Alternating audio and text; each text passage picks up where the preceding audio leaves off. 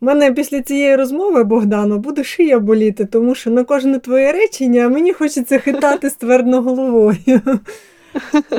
Ця людина звинуватила мене в складних запитаннях, а сама відповідала про лакуни ідентичності.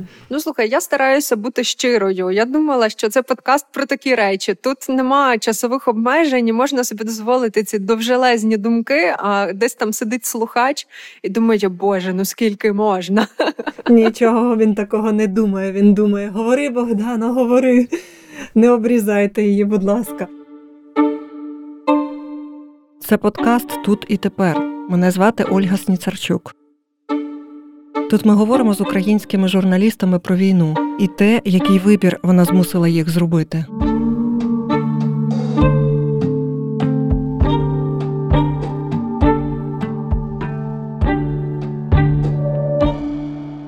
Місцями ця розмова, наче розмова із собою. Сподіваюся, що ви відчуєте щось подібне, бо ж Богдана із тих, хто збагачує сенсами. Тут є не лише татова бібліотека, просте питання, хто ми, і непрості відповіді на нього, заціпеніння в час війни і життя в житті, макіяж для душі, ну і, власне, магічне дзеркало. Богдане Неборак. Після розмови я можу гарантувати вам одне з двох: або ви почнете читати якусь класну книгу, або ж намалюєте перфектні стрілки на очах. Що б ти зараз робила, якби не війна, Богдану? Розкажи. Е, ти знаєш, Олю, я думаю, я би робила те саме.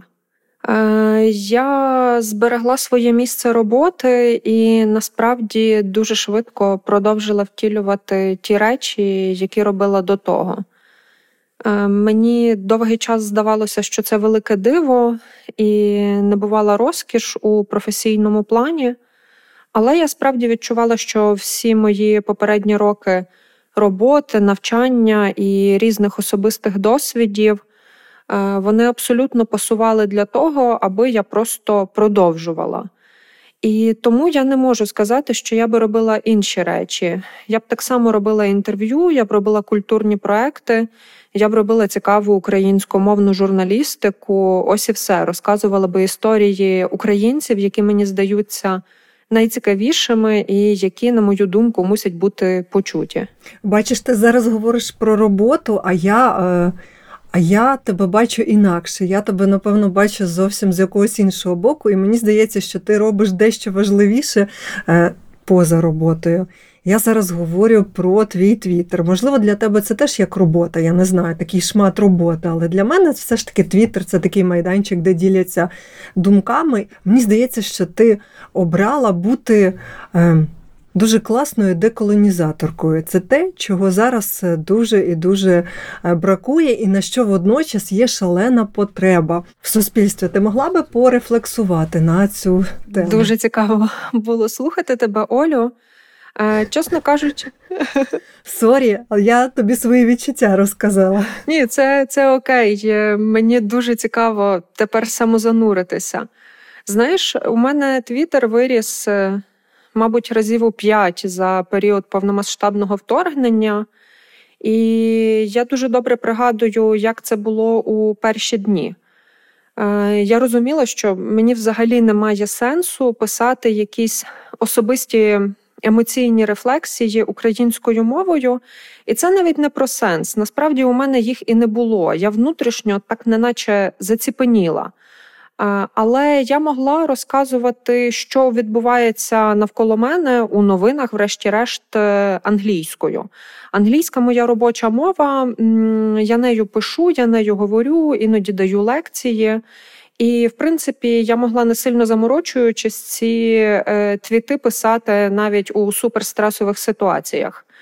І пізніше з кожною наступною фатальною новиною, яка часто на той момент була першою, яка мене шокувала і вражала, це був мій спосіб, коли хочеш каналізувати емоції.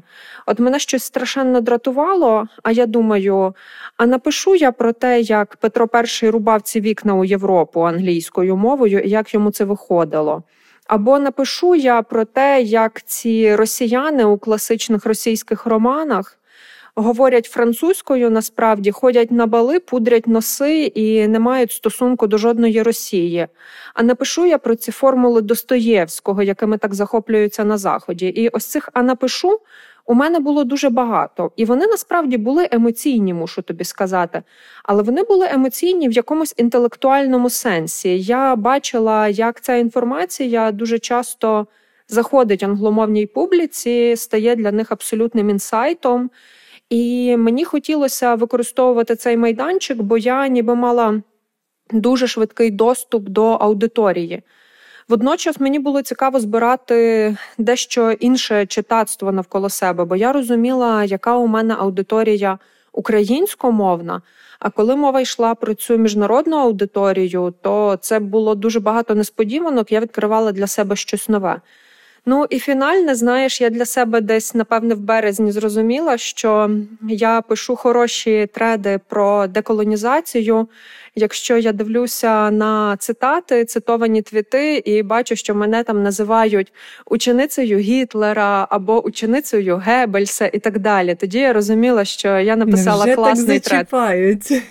Невже Так, так, так. зачіпають ці твіти? Слухай, а вони їх собі перекладають, вочевидь. Ну, я розумію, що е, росіяни володіють англійською мовою, е, коли ти пишеш англійською, та? але часто ти і українською писала. Я так розумію, вони собі перекладають і е, намагаються шпильками дошкуляти якимось чином. Ну, мене це геть не торкало, це мене можна сказати розважало, тому що Твіттер це ж насправді така величезна платформа цих е, уявних образів і аватарів, і нікнеймів, і насправді величезних ботоферм. З іншого боку, в Твіттері, звісно, є. Реальні люди і реальні експерти, але знаєш, це такі два світи, які іноді трошки перетинаються. Втім, дуже цікаво між ними маневрувати і через Твіттер якісь нові тренди бачити чи іноді навіть задавати. Це дуже круто, і власне ем, оця розмова це мій спосіб подякувати, в тому числі тобі за це, тому що я на це дуже звертала увагу, і особливо класно е, сприймалося те, що е, в людей є зацікавленість в, Твіттері, який живе якимись власними зараз. Ну зазвичай, в принципі, та в усі часи він жив власними якимись законами, але е, було дивно бачити, що, наприклад, навіть трет е, про українську літературу е, має відгук, і це хороший відгук за кількістю реакцій, не лише просто лайків. Та а я пам'ятаю, що і були навіть дебати, і мені певні дебати. Та і мені це було шалено приємно. Що, по-перше, Боже, звідки я зразу перерву собі, звідки ти черпала оце натхнення? Я розумію, що це, це ти виплескувала свої емоції, але це ж треба мати терпіння пояснити всім, е, що таке українська література, приміром. Е, Скажу тобі щиро, переважно зі злості. Я розуміла, що мені за Твіттер ніхто не платить, і я не шукаю шляхів його монетизації. І у мене так з усіма соцмережами насправді, так само з інстаграмом. Коли у мене є натхнення, мотивація, я бачу сенс щось робити, або ж я сердита на щось, тоді я це роблю. І насправді люди це зчитують, тому що в цьому є певна щирість. Е, Мені насправді не було занадто складно писати це, бо я постановила собі писати тільки про ті речі, які я непогано знаю, які я досліджувала, з якими працювала до того. Інша справа, що я намагалася це вбирати, знаєш, в якийсь такий доступний сторітелінг. Тобто, наприклад, от е, був період, коли були плітки про те, що Луганськ хочуть знову перейменувати на Ворошиловград. І для мене це була дуже класна нагода, як би це не звучало, розказати ще раз про роман Сергія Жадана Ворошиловград і про те, як українська культура працює із темою пам'яті, як це робить Сергій Жадан, як це робить Оксана Забушко, як це робить Юрій Андрухович. Тред абсолютно залітає, тому що насправді новина про перейменування на радянську назву суперхайпова. Але за цим приходить певний набір інтелектуальної інформації, і хтось може це считати і скористатись з цього. І в принципі дуже багато професійної публіки з книжкового і культурного світу також приходили на ці матеріали, і я розуміла, що це корисно для них. І мені цього було чесно тобі скажу достатньо. Коли люди надсилали мені скріни про те, що вони купили нову книжку Жадана в англійських перекладах на Амазоні. Чесно, мені було байдуже п'ятеро цих людей, десятеро чи двадцятеро. В мене було відчуття, що я зробила корисну справу, і ця справа стосується того, що я дуже люблю. Тому я це робила. А можеш сформулювати? Ем... Ми розуміємо, та в принципі гіпотетично, напевно, можна грубо сказати, чи просто сказати, ну бо війна. Але от чи ти могла би сформулювати е, цю цікавість не лише в закордонного, а й в е, українського та, користувача, в україн... просто в звичайного українця, який зацікавився тим, що ти написала? От чому, чому саме зараз? Е, я думаю, що ці цікавості все-таки відрізняються у цих двох аудиторій. У закордонного читача вона реально пов'язана з війною, але знаєш, є різниця між тим, коли ми читаємо про щось новину чи навіть репортаж на новинному сайті. І зовсім інша річ, коли ми бачимо, що е, з цього світу, про який ми прочитали новину, існує якась культура, яка має багато років, багато десятків чи багато сотень років. Є різні артефакти різних епох. І виявляється, та країна, про яку ти так мало знав і тепер читаєш у новинах. Е, їй є що розказати про себе, і культура робить це значно багатше, ніж насправді будь-яка журналістика, навіть найталановитіша, навіть найкращі книжки репортажу, хоча вони теж дуже корисні, як ми тепер бачимо. А українська аудиторія звісно, відчуває запит на подібні матеріали, бо це теж спосіб пояснити себе, але він уже зумовлений певними екзистенційними питаннями. Тобто, ти відчуваєш загрозу собі, загрозу своєму існуванню. Хочеш чи не хочеш, ти довідуєшся ознаки злочину геноциду, навіть якщо ти не юрист чи не журналіст-міжнародник. Ти розумієш, що з тобою, з твоїм народом реально коять геноцид, і це якось тебе підштовхує до того, аби зрозуміти, а хто ж ти такий, що тебе хочуть знищити. І просто немає кращого способу відповісти на ці питання, ніж культура. І дуже багато людей в одномить відчули це і почали в українській культурі це віднаходити. І це страшенно класно, мені здається, тому що українська культура це таке кліше але вона дуже багата і вона може запропонувати ці історії на будь-який смак. І люди почали це відчувати і використовувати. Знаєш, е, ти говориш про кліше, але насправді ем, дуже класно, що дуже багато людей задаючи собі оце питання, хто я такий, чому там на нас всіх нападають.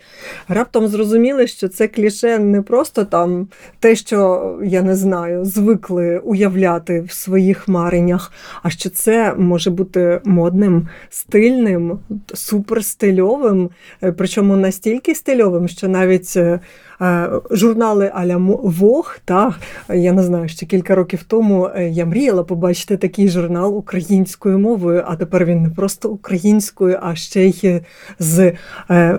Е, хотіла сказати тредами, та вже геть твіттеріла з такими тредами про, приміром, Лесю Українку чи Ольгу Кобилянську, і все це сучасно, класно і зацікавлює. Ти знаєш, я вважаю, що ми і так до цього всього рухалися після революції гідності. Цей рух був абсолютно повільним. однозначний.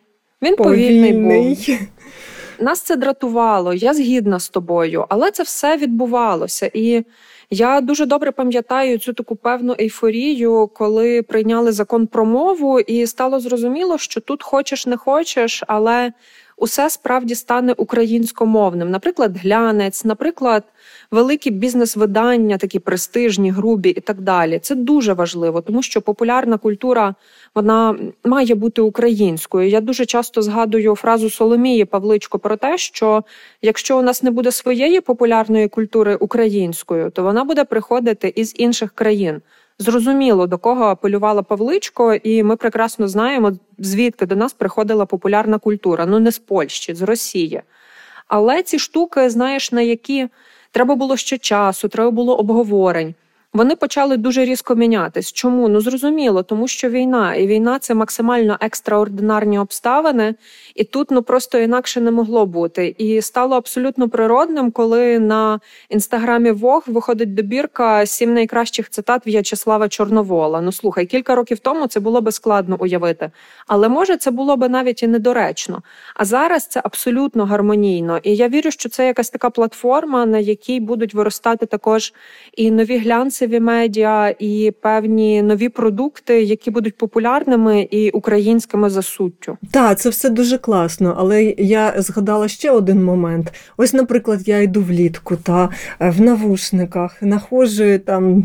Бо мала часу, мала натхнення е, зо два десятки кроків з Богданою Небораки, Анастасією Євдокимовою у вухах, е, які розповідають прекрасні речі, і все це звучить в унісон і природньо. Та а потім ти виходиш в світ широкий за межі уже доволі широченької бульбашки, де тобі, але тим не менш тобі здається, що всі так і людина із журналістського кола тобі каже, так, ну, а що не так з Булгаковим? І чого ви причепились до Булгакова? І знаєш, отут зараз звук битого скла. Е, І я так, е, ну, звичайно, що я кажу, тому що ти не слухаєш, наприклад, подкаст наразі без назви, тобі туди. Але ж е, так, я амбасадорка вашого подкасту, але ж не на всіх це діє. І як зробити так, щоб ці питання не виникали уже аж от 2022 році це було, але я впевнена, що вони і в 2023 виникатимуть. І, напевно, і в 2024 будуть люди, які будуть задавати це питання. Підказуй, що мені відповідати. Е, я думаю, точно, точно виникатимуть такі питання. Але от е, я скажу, як це у мене. Е, я теж дратуюся і засмучуюся в такі моменти. Але для себе я зрозуміла, що мені важливо, аби такі питання не ставили е, сучасні майбутні школярі, випускники шкіл. Е, на жаль, я не можу вплинути на багатьох дорослих людей. Тобто мені махати руками і казати, та все, тобі вже можна не пояснювати. Ну, якщо мені е, людина нешкільного віку. Кожен з нас може тут е, обрати свою тактику залежно від ситуації, але дуже часто нам реально практично не потрібно пояснювати цим людям, а що не так з Булгаковим чи що не так з російською мовою. Тому що коли нам висловлюють нам, я маю на увазі, наприклад, мені і тобі, українськомовним журналісткам висловлюють таку претензію, то вона подається у такій.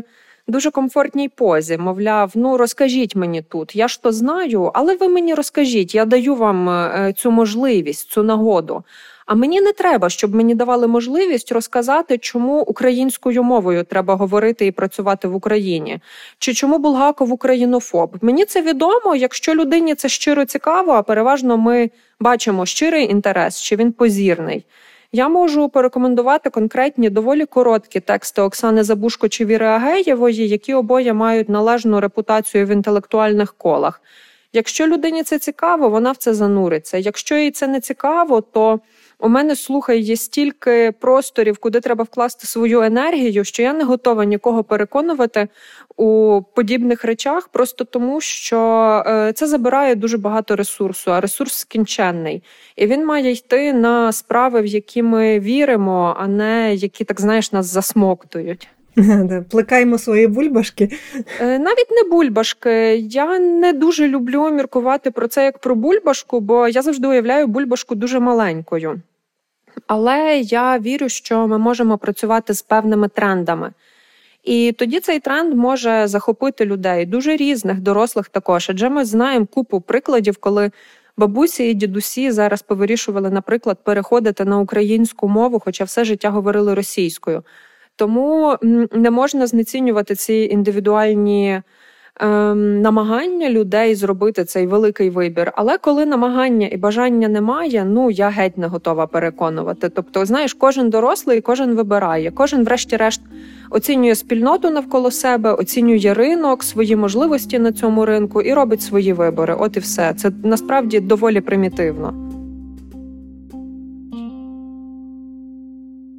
Дякую тобі дуже за те, що ти згадала слово вибір.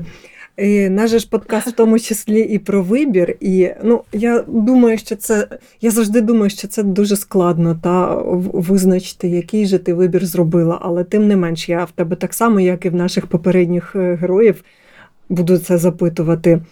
Е, твій вибір в час війни він який? Е, я думаю, мій вибір у час війни це працювати над збереженням власної цілісності. І тут я маю передовсім на увазі таку інтелектуальну та емоційну цілісність. І вибір плекати любов і доброту. І це не про позитивне мислення зовсім, тому що ну слухай, е, ми з тобою спілкувалися. Ти знаєш, що я теж можу дозволити собі гостре слівце і так далі. Але я вважаю, що особливо зараз, коли так багато насилля навколо і так багато жахливих новин, дуже важливо плекати речі, які нас об'єднують, і які створюють для нас простір. Простір творення, простір нового, простір деміургії навіть. І без любові і доброти тут не обійтися. І я почала дуже серйозно до цього ставитися. Якщо е, я можу не висловити негативну думку, я її не висловлю. Якщо я можу не написати погано про когось, я не буду це робити я стала значно уважнішою до тих слів, які йдуть від мене, бо я розумію, що це створює певний інформаційний фон. Нехай навколо тієї невеличкої аудиторії, яка є у мене, наприклад, у Твіттері чи в Інстаграмі. Але мені дуже важливо, аби люди відчували, що якщо вони, припустимо, приходять до мене в інстаграм почитати про літературу чи якісь мої міркування просто про життя вони будуть в комфорті, вони відчують себе гостем, вони зрозуміють, що вони, як у нашому з Настою подкасті, знаходяться в аудіовітальні. А в аудіовітальні тебе не облиють помиями, тебе несподівано не образять, і тобі не влаштують якусь, знаєш, несподівану, просто таку не знаю навіть яке слово підібрати. Ну, не будуть тебе мордувати просто так. От мені це дуже важливо. Я зрозуміла, що потрібно берегти комфорт, тому що Е, ми всі весь час говорили, що треба виходити з зони комфорту, а тут ми всі з неї різко вийшли. І я думаю, що е, більше потрібно працювати над цими місцями, де можлива е, вдумлива толерантна дискусія, скажімо, де можливо озвучувати різні точки зору, але при цьому не розсваритися до кінця життя, де можливо обговорювати різкі питання. В умовах війни це ще важче ніж було раніше, але мені особисто це страшенно цінно. І мій вибір це працювати над таким інформаційним полем. Я знаєш, я тоді ще навздогін запитаю ем, таку штуку: твій вибір залишатися в Україні. Ну, так само, як і мій вибір, відповідно. Так. Ем, але ти могла би його обґрунтувати, тому що е, ти, е, я пригадую, себе позиціонувала також і як культурна менеджерка, а зараз на це є е, ми про це вище також говорили шалений попит. Ти могла би. Привносити щось для України на закордонних майданчиках та в різних країнах чому ти цього не робиш. Тобто я розумію, що частково, вочевидь, робиш в ряди, годи, але це могло би бути частіше чи не могло. Е, я не працюю зараз у жодній інституції, яка е, займається культурною дипломатією. Тому у мене, знаєш, ніби немає цього обов'язку згідно моєї посадової інструкції. Юристка. В ній прокинулась юристка. Ну, я я дуже знаєш, холодно про це говорю, бо минулого року я дуже боялася покидати Україну. Маю на увазі покидати у відрядження. От і було кілька поїздок, ем, які я просто відмовила. І, врешті-решт, я вперше виїхала з України у грудні на медіаконференцію у Осло. Скажу чесно, я боялася, я боялася своїх особистих реакцій. Е, тому що я не виїздила до того. І я думала: ось потраплю я зараз до Варшави, а тоді у Осло, і там не буде цих повітряних тривог, там не буде постійного фону війни у такому м, форматі, як ми його маємо тут, зовсім інакшому. Будуть новини, але я розумію, тому що формально я перетнула оцей кордон, і там війни нема. Але на моє превелике щастя, я перетнула цей кордон, і змін не відбулося взагалі. Я зустріла своїх друзів у Варшаві, отримала купу підтримки, купу енергії від людей, які ще в перші дні мене запрошували і казали раптом, що приїзди, ми тебе зустрінемо. Була цікава класна подія у Осло. Я зрозуміла, що не розучилася говорити англійською на публіку на конференції, і, в принципі, можу десь там і пожартувати, і розказати необхідне, і сказати гостре слово. І під кінець поїздки я вже стужилася за домом і з великим щастям поверталася до України, до Києва. Але я теж не можу тут сказати про якісь такі, знаєш, ну скажімо так супервибори. Звісно, я роблю цей вибір, але так само я можу в будь-який момент поїхати просто тому, що я захочу. Тому що я жінка і я не військово зобов'язана, і я можу поїхати чи з особистих причин, е, чи з професійних причин, але не отримуючи на це жодних дозволів. Тому я все одно відчуваю себе доволі вільною і розумію, що от в мене дійсно є це відчуття вибору. А чому я залишаюся? Е, теж просте пояснення, тому що я працюю з мовою і культурою, і я працюю з українською мовою і передовсім з українською культурою. І я розумію, що я ніхто абсолютно без цієї мови, і без цієї культури, і без контекстів, які тут є. Я розумію, що я не буду здатна робити нормальну журналістику або нормальні культурні проекти, якщо я не проживатиму усе, що відбувається в Україні разом зі своїм суспільством. І я думаю, що це дуже просто і природно. Можливо, хтось може інакше, я не можу. Мені потрібно. Заходити до бібліотек, до університетів, підслуховувати іноді людей за сусідніми столиками в кав'ярнях, з'ясовувати, скільки у місті російської мови, скільки української, про що говорять, е, дивитися, які книжки купують, яка публіка ходить на театральні прем'єри. Мені потрібно, врешті-решт, переживати ці всі досвіди жахливі, які у нас є. Це блекаути, це обстріли і всі ці речі, про ну які ти знаєш так само, як і я. Нам з тобою не потрібно їх зараз навіть обговорювати, бо ми ніби на одній ноті. Ми розуміємо, що це. Бачиш, я тобі шалено посміхаюся, тому що ти описуєш цей стан, який я е, дуже тепло розумію. Ну я переконана, що це впливає на мою роботу, і тому мені важливо. Бути тут, дивитися на наші міста, дивитися на те, що в наших містах робиться, говорити з людьми. Е, інакше я не відчуватиму, що я професійно придатна. Так, питання перше тепер підпитання перше. Що ти підслухала за столиком кав'ярень? Ох, хороше питання. Недавно підслухала дуже класну розмову про те, е, які у нас є в Україні перекладачі з санскриту. Вау. І оскільки один із мовців був моїм знайомим, він потім звернувся до мене з цим питанням, а мені нічого було відповісти. Але моя знайома, культурна менеджерка і поетка, зараз мешкає в Калькуті, тому я мала куди його скерувати. Але такі розмови дуже приємно підслуховувати, бо вони тебе збагачують. А загалом я люблю у закладах підглядати за чужими собаками і слухати, як господарі з ними спілкуються. Клас. Підпитання друге. Ага. А так скільки російської мови ти нарахувала? Ти знаєш по-різному. Е, Я вважаю, що української все ж стало ще більше, в рази більше. Київ, на мою думку, і так був радше українськомовним, ніж російськомовним. І е, так є за моїми відчуттями, відколи я переїхала, але це було не так давно, це було сім років тому. Але зараз однозначно української значно більше. Інша річ, що зараз я значно гостріше реагую на чиюсь російську. І тут уже, знаєш, її може бути дуже мало, але якщо вона достатньо гучно звучить, то це вже створює для тебе дискомфорт. І оскільки я не можу дозволити собі спитати людину, чому вона говорить російською, тому що це її право говорити російською в кав'ярні. У цих умовах я все ж стану і піду або пересяду, пошукаю тихіше місце.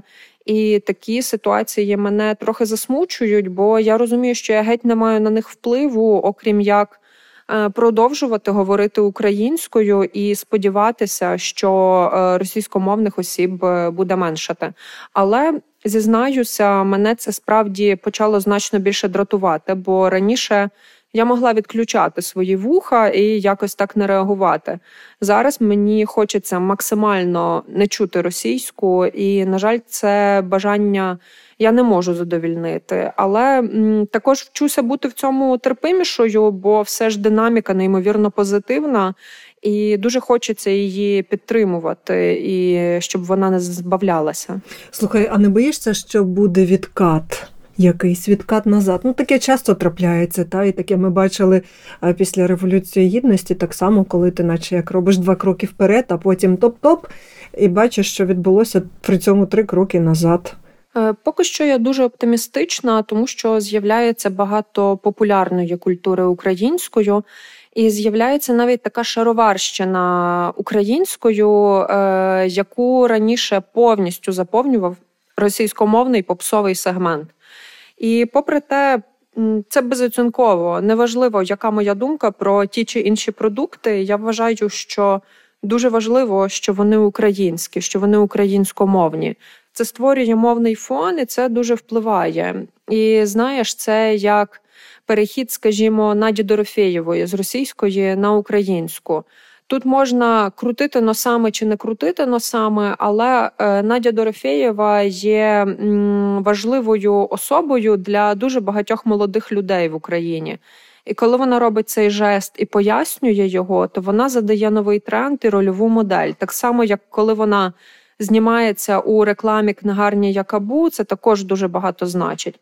І я бачу багато таких позитивних дзвіночків саме в популярній культурі, і вони мені важливі, тому що у культурі нішевій е, все було окей і до того. А саме з популярною культурою у нас був оцей, знаєш, такий сумбур і велике засилля російськомовного контенту. Слухай, це дуже влучний приклад з Надією Дорофієвою, тому що я знаю навіть один реальний приклад життя, коли людина е, просто ігнорувала і прохання, і якісь пояснення, і казала, що вона з такого міста, де не розмовляють українською, і що в школі вона не говорила попри те, що університет закінчила в Києві, їй там дискомфортно.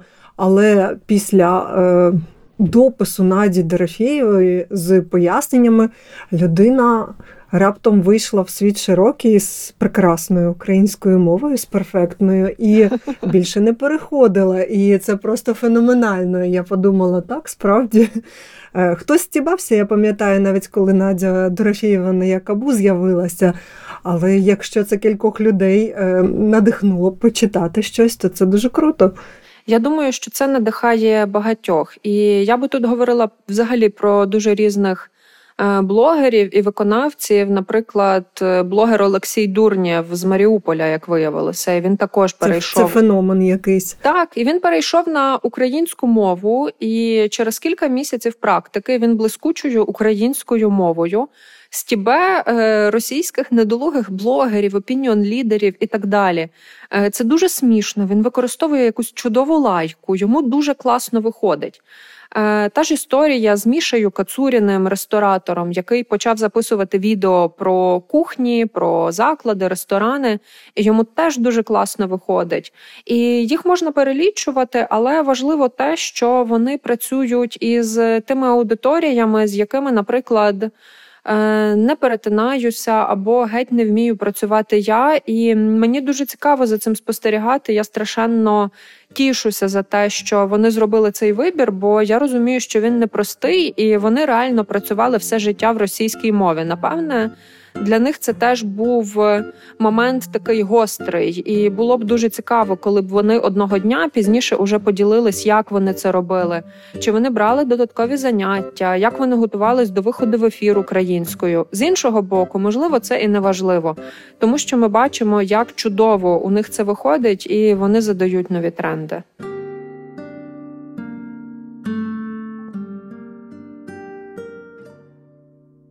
Ти згадала про те, що щось когось надихає, а що надихає тебе? Я навіть так розширю та розгалужу це запитання. Одна частинка буде, що тебе надихає, а друга, е, що дає тобі сили. Ну, я підозрюю, що може бути це ж е, одна відповідь на обидва питання, але але раптом ні. Ем... Мене надихають е, мої близькі, мої друзі і мої колеги. Е, я дуже щаслива працювати в The Ukrainians, і е, я бачу навколо себе людей, які також горять своєю справою і роблять її добре. І ну, це правда надихає. Е, мене надихають друзі, які всі так чи так роблять якісь ефективні речі сьогодні для перемоги, але також і просто для хорошого якісного життя. Це в нас такі, ну ніби поєднані речі, бо ми розуміємо, що боремося ми сьогодні за те, аби жити добре. І знаєш, хтось е, пішов до війська, е, хтось е, не пішов, але робить добре свою роботу у тилу, і це однаково неймовірно мотивує. А що дає силу, насправді можливість мати хорошу рутину. Коли я знесилена і демотивована, я люблю піти на житній ринок, е, купити класних продуктів, купити свіжих квітів додому прийти, увімкнути якесь кіно або музику хорошу, приготувати щось класне, поставити ці квіти в себе на кухні і просто провести такий якісний час з собою удома. Я люблю готувати. Знаєш чому? Тому що. Е, це ніби швидкий результат. Мені насправді за це і журналістика часто теж подобається, тому що тут можна по-різному підходити. Але коли ти робиш текст, він завершений, і ти більш-менш ним задоволена, ти отримуєш цей результат.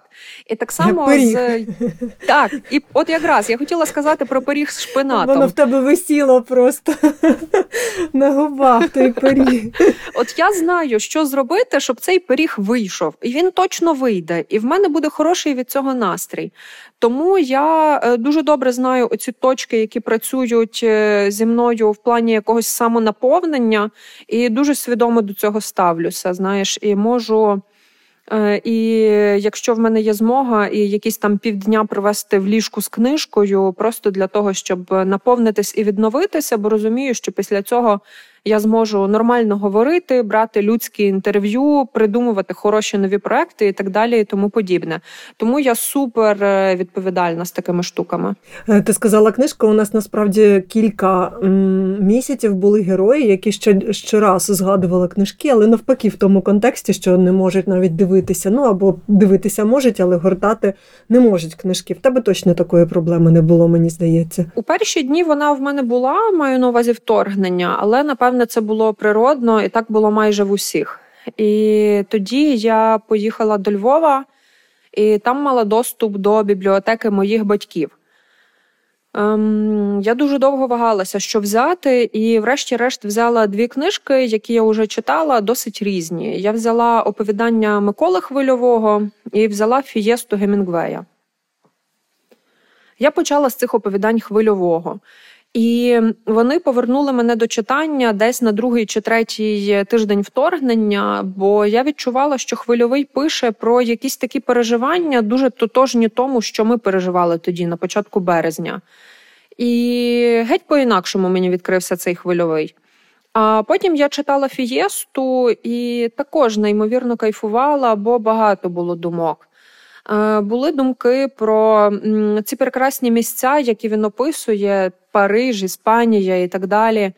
З іншого боку, я думала про українськомовні переклади Гемінгвея і як вони впливали колись на покоління ще в Радянському Союзі, але як понині Гемінгвей класно читається. Але так само я думала про ось цю концепцію втраченого покоління, про яку дуже багато тоді говорили, про те, чи буде в Україні втрачене покоління, що таке втрачене покоління, і так далі. І мені було цікаво читати цей такий, ніби ключовий роман про втрачене покоління. А після цього я просто зрозуміла, що цей навик не атрофувався, і в принципі моє читання вже рухалось доволі ординарно. Знаєш, коли ти сказала, чи буде в Україні втрачене покоління, я подумала, що з огляду на початок нашої розмови е, цілком може бути, що в нас навіть буде набуте покоління. Та я маю на увазі тих людей, які повертаються до себе, до своїх витоків і відповідають на оце питання, яке ти на початку поставила: хто я такий? Ти так класно це сказала. Я ніколи про це не міркувала так. Мені просто не хотілося казати, що в нас буде втрачене покоління, але я завжди відповідаю, що я не знаю. Бо я також дуже з острахом думаю про людей, яким зараз випадає закінчувати школу або вступати до вишів. І напевне, ну це і так дуже важкий період завжди в житті. Це якісь такі переходи життєві. А тут, коли ти дуже часто не можеш очно вчитися, коли сім'ї роз'єднані, коли люди е, за кордоном або що, то робити ці вибори так важко, і ти і так мало знаєш про себе. А в умовах війни ти, напевно, ще розхристаніший. І я переживаю за це покоління, яке насправді молодше від мене і робить ці вибори.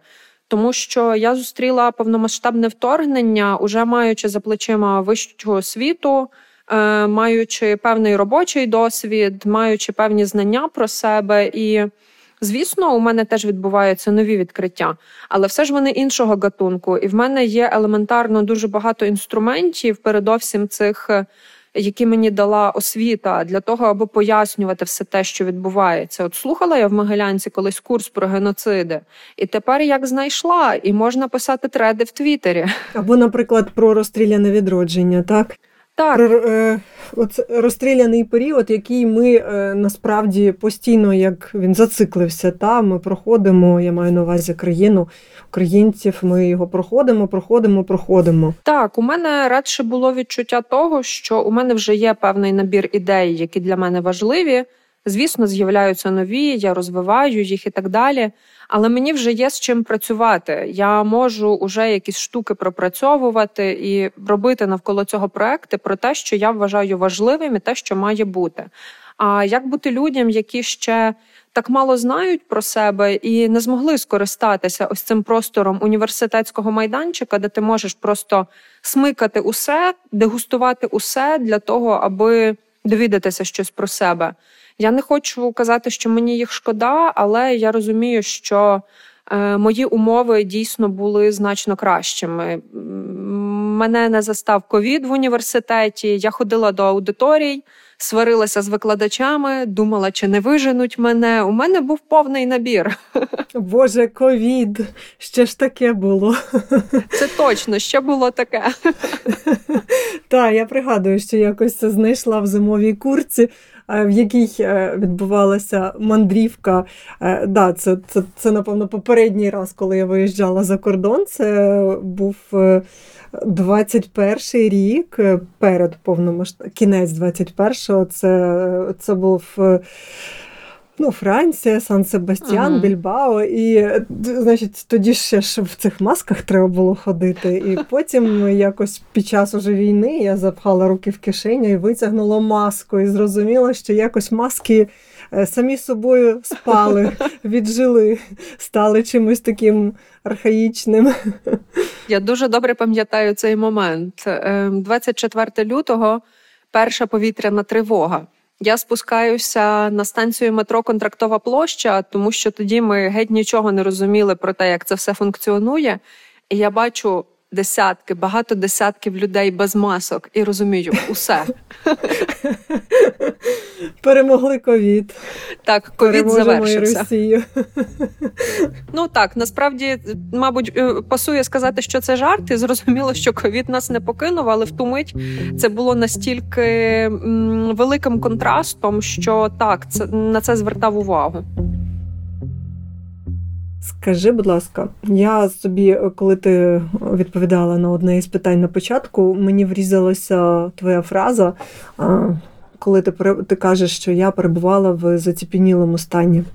Як часто взагалі у відсотковому стані, у відсотковому, напевно, та відношенні такий стан, зважаючи на обсяг новин Важкі питання. Олю, ти ставиш Ви, у цьому вибач, подкасті. я так із, із, одного, із, із одного такого стану в інший занурила. Випадково. Е, Я дуже добре пам'ятаю, е, що на початку я поводилася як е, Скарлет Охара з віднесених вітром.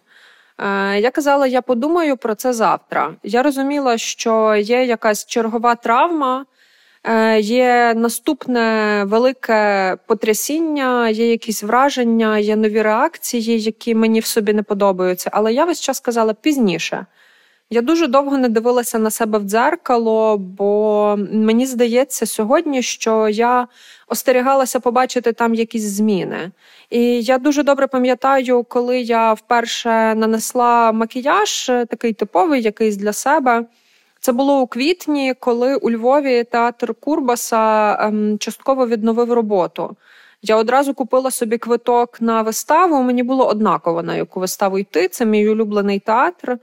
І тоді мені захотілося виглядати м, Опиши, гарною опиши. для себе. Опиши, який він був той макіяж. От я думала, є пам'ять рук в такому випадку чи ні. Я люблю червоні помади і я люблю малювати стрілки на очах. І я дістала цю підводку, цю червону помаду, і знаєш, це як з тією поїздкою за кордон. Я зрозуміла, що стрілки лягли там, де й мали, і помада також не вийшла за контури губ. І це було дуже приємно, бо я, наче, повертала в такий спосіб собі себе.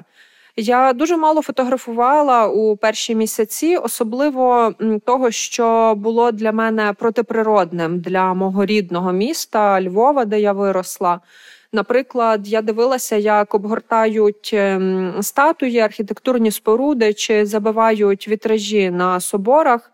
І мені було боляче від цього. Це було дуже безглуздо, бо тоді вже гинули люди, і з гарнізонного храму хоронили українських воїнів. І щодня ми довідувалися про нових загиблих цивільних. Ну стан був жахливий. І мені було самій соромно, що я думаю про ті вікна. Водночас я розуміла, що я не хочу це пам'ятати. Я пам'ятаю те, як обгортали фігури на оперному театрі, і, до речі, здається, зараз вони знову розкриті.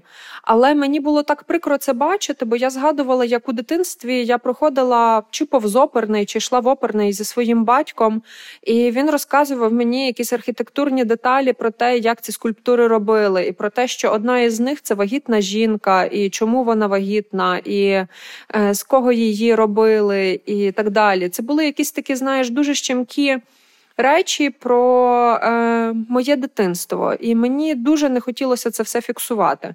Водночас я просто боялася, що цей досвід зробить зі мною. Тоді я цього не знала.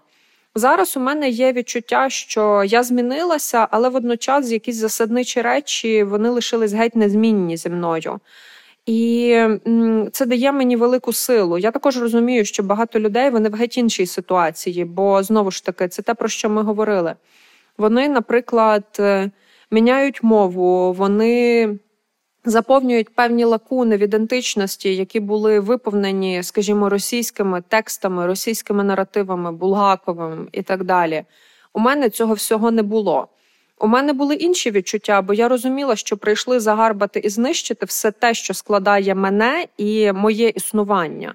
Але це, ну скажімо, інший набір проблем. І водночас, ну насправді я тут дозволяла собі трошки навіть так некрасиво гигикнути, коли згадувала, що я слухала курс про геноциди. Але коли ти на власній шкірі е, мусиш е, ставити ось ці галочки з конвенції про запобігання злочину геноциду, це зовсім не так. Легко описати в емоційних категоріях, і я весь час собі казала, я продуму, подумаю про це пізніше. Але коли був рік повномасштабного вторгнення, то я себе так зупинила, знаєш, і сказала: Богдано, а коли буде це пізніше?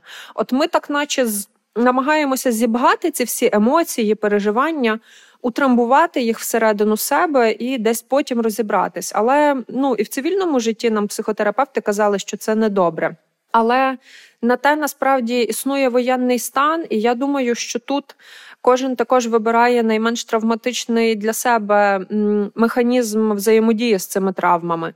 І тому, коли мені плачеться, я плачу. Коли в мене є різкі емоційні реакції, і я можу собі їх дозволити. Наприклад, я в цей момент, ну скажімо, не записую розмову або що, я неодмінно реагую.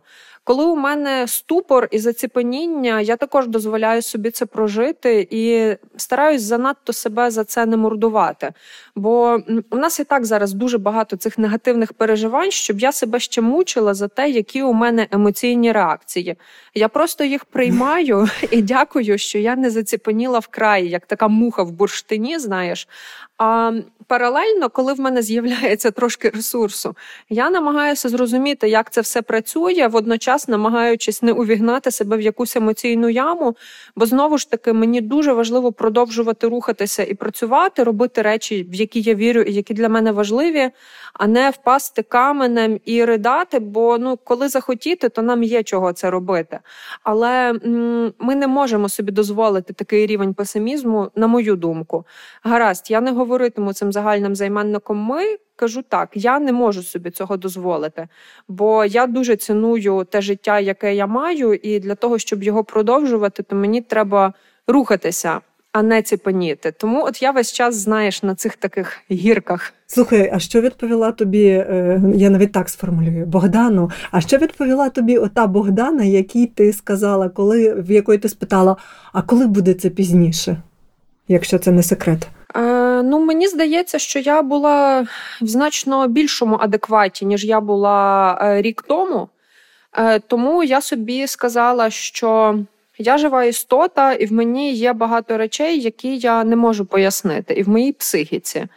І тому, коли в мене знову ж таки є відчуття, що я з чимось можу розібратися, є на це час, простір, є розуміння, що якщо я захочу поплакати, я матиму цей час і кімнату для цього, то треба це робити.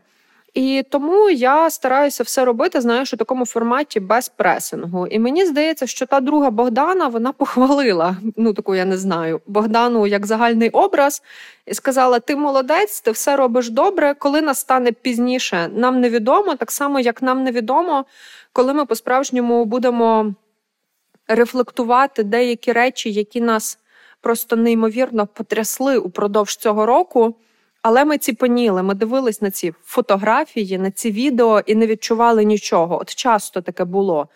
І одного дня воно може вискочити і вдарити по нас, бо так працює людська психіка. А може не вискочити і не вдарити, але ми цього не знаємо. І тому єдине, що ми можемо робити, це самотужки не вганяти себе в ці стани такі граничні і не намагатися занадто загострювати емоції, а старатися себе, знаєш, так тримати. Ну, в якихось, я не хочу казати рамках, це не про обмеження, але це про певну гармонію. Трошки, напевне, кумедно говорити про стан внутрішньої гармонії в умовах війни, але попри це життя триває. А отже, в цьому теж треба тримати цю гармонію, просто з думкою про себе майбутнього. От я це роблю задля тієї майбутньої Богдани, щоб їй було комфортніше і здоровіше. На цьому моменті та Богдана, напевно, простягає тобі якісь прекрасні сонети в одній руці, а в другій е, калишок вина якогось, угу. наприклад. Ну от я теж так думаю, що там без алкоголю не обійтись. Ну, може, ще якась шоколадка. Класно. Класно. Скажи мені, будь ласка, ми тут часто також е, це якось е, несвідомо насправді трапилося, говоримо про міста. У е, мене е, більшість героїв е, після наших розмов випадково асоціюються з якимись містами. Ти вже згадала Київ і Львів. А з яким би містом в Україні, вочевидь, ти б хотіла асоціюватися не лише у мене, а напевно і в тих, хто слухатиме? Я б точно хотіла асоціюватися з Києвом. І багато років поспіль. Я якось навіть не те, щоб приховувала, але не розказувала зумисне про свій е, львівський період і галицьку ідентичність. Е, без жодних е, навмисних, напевне, речей. Частково мені правда не подобалося те, як часто у нас люблять навішати усі гріхи на галичан, і напевне я хотіла так себе трошки захистити, якщо сказати вже зовсім чесно. Але м, пізніше я зрозуміла, що це такі два важливі складники мене, які мене сформували. У мені дуже багато цієї такої в чомусь навіть клішованої галичини, яку я дуже люблю і дуже нею пишаюся. Але мене точно доформував Київ, який дав мені більше відвертості, е, відкрив мені більше про себе дуже в простий спосіб. Бо у Києві, коли я сюди переїхала, я зрозуміла, що можу зустріти дуже різних людей з різних куточків країни, елементарно тому, що це столиця. У Львові теж багато різних людей, це велике місто, але все ж там дуже ну там більше локалів. А в Києві дуже багато людей, які до Києва приїхали. Приїхали з своїми контекстами, історіями, своїми е, індивідуальними колективними пам'ятями і так далі. І це дуже на мене повпливало, бо мої друзі з дуже різних міст, е, і мені дуже цікаво ділитися з ними. І я люблю Київ за те, що він такий великий, такий різний, такий еклектичний. А ще я люблю Київ за те, що тут є козацьке бароко. І у Львові мені цього страшенно бракувало. Ті місяці весняні, які я провела у Львові, я дивилася на вулиці, які дуже люблю, на яких я гуляла роками, де я виростала, де я проводила свої там якісь юнацькі і так далі роки. Але я думала, Боже, де ж моя могилянка, де ж мій староакадемічний корпус? Оце ж би пройтися зараз до брами Заборовського і уявити, як тут ходив Микола Заров і Георгій Нарбут. Ну словом, мені так цього бракувало. І коли я повернулася до Києва, я теж зрозуміла ось цю фразу про цілувати землю. Мені дуже хотілося бути саме на цій території, і тут я відчувала себе дуже вільною. Е, тут я знаходила натхнення просто в кожній своїй прогулянці. Я страшенно люблю Київ. А в яке місто ти би хотіла поїхати з українських, в яких ти ще не була, можливо, під впливом? І тут е, давай не будемо обмежувати себе новинними реаліями. Це може бути місто, яке зараз є в окупації, але ми знаємо, що воно буде Е, в Україні, де окупованим. Я б дуже хотіла поїхати до Харкова, за яким я дуже сумую, і мати можливість побути там у форматі не воєнному, а саме такому повільному і цивільному. Я дуже мрію про Харків після перемоги. Але також я мрію про ті міста, в яких я досі не була. І це передовсім Херсон. Мені так е, сумно, що я досі не була в Херсоні, е, і там так багато цікавого. Е, я мала навіть нагоду якось поїхати до Херсона на фестиваль Гогольфест, який робив там. Але тоді не склалось, на жаль, і я дуже про це жалію, тому що я була тільки один раз у Маріуполі і була там саме завдяки Гогольфесту. І це неймовірні спогади про чудове сучасне місто і його публіку відкриту і зацікавлену е, усіма цими подіями з сучасного мистецтва, які пропонувала команда фестивалю. І я думаю, е, я б зовсім інакше міркувала про Маріуполь, якби не мала цього досвіду зустрічі із містом і його мешканцями. Але також дуже хотілося б у Донецьк і Луганськ, тому що маю звідти багато друзів, з якими познайомилася уже після 2014 року, і я знаю, що вони хотіли би показати мені ці міста. Ти згадала Харків. Харків зараз такий нагадує дещо квітневий Київ. І ще я згадала, це просто ремарка така про Харків. Що на днях днями я бачила в інстаграмі дуже прикольну новину. В Харкові насправді працюють кав'ярні, і це так досить мило виглядає в порожньому Харкові на око.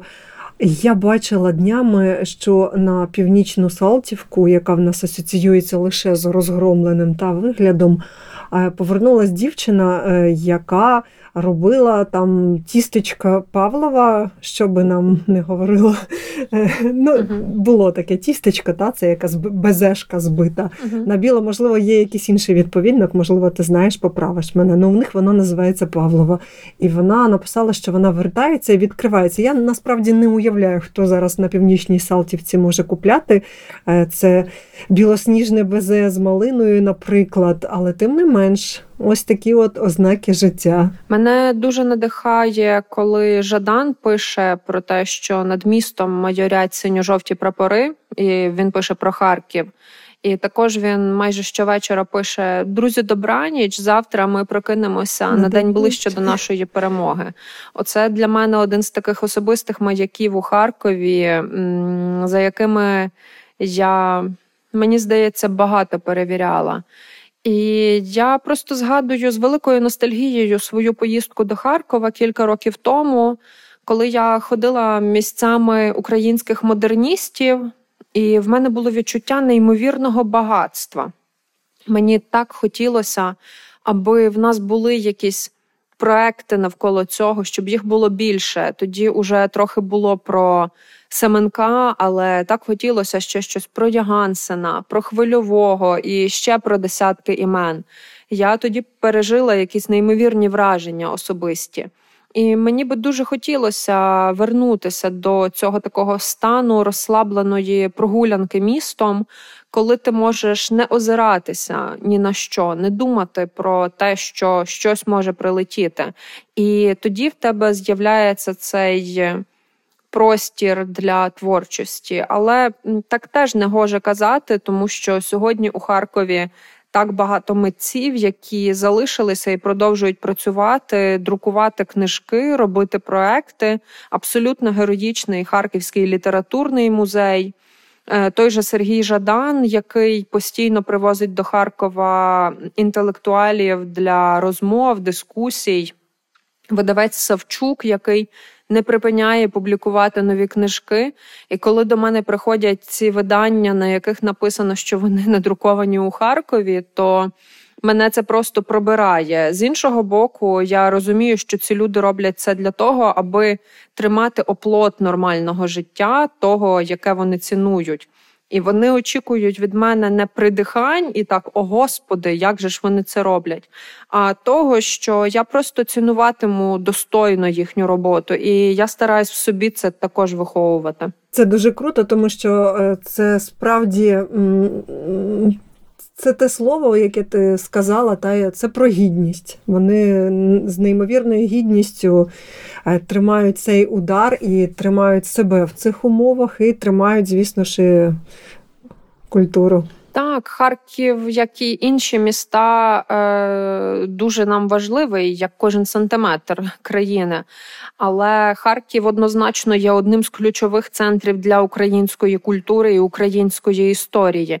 І я думаю, що ті харків'яни, які прийняли це рішення залишатися, вони відчувають, що вони зберігають таким чином цю тяглість. І це дійсно неймовірно впливає на м, таке внутрішнє здоров'я емоційне і духовне дуже багатьох людей, точно більшої кількості, ніж вони собі можуть навіть уявити.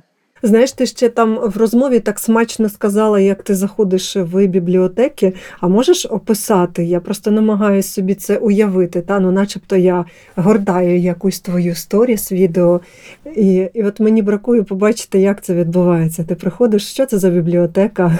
Е, Найчастіше я ходжу в свою університетську бібліотеку, і тоді я йду, купую горнятко кави, намагаюся випити хоча б половину, поки я йду, бо розумію, що до читальної зали мене з ним не пустять. Е, Я заходжу на територію університету, вітаюся з охоронцем і кажу: Добрий день, я в бібліотеку. Е, ну, на випадок, якщо він е, не зафіксує мене. Е, Іду далі. Іноді зустрічаю президента університету. Тоді кажу йому Добрий Я в день. бібліотеку. Він каже мені: Добрий день, Богдано. Ем, іду далі, минаю подвір'я, м, зависаю біля мурала інтересних казок. Думаю, боже, класний такий.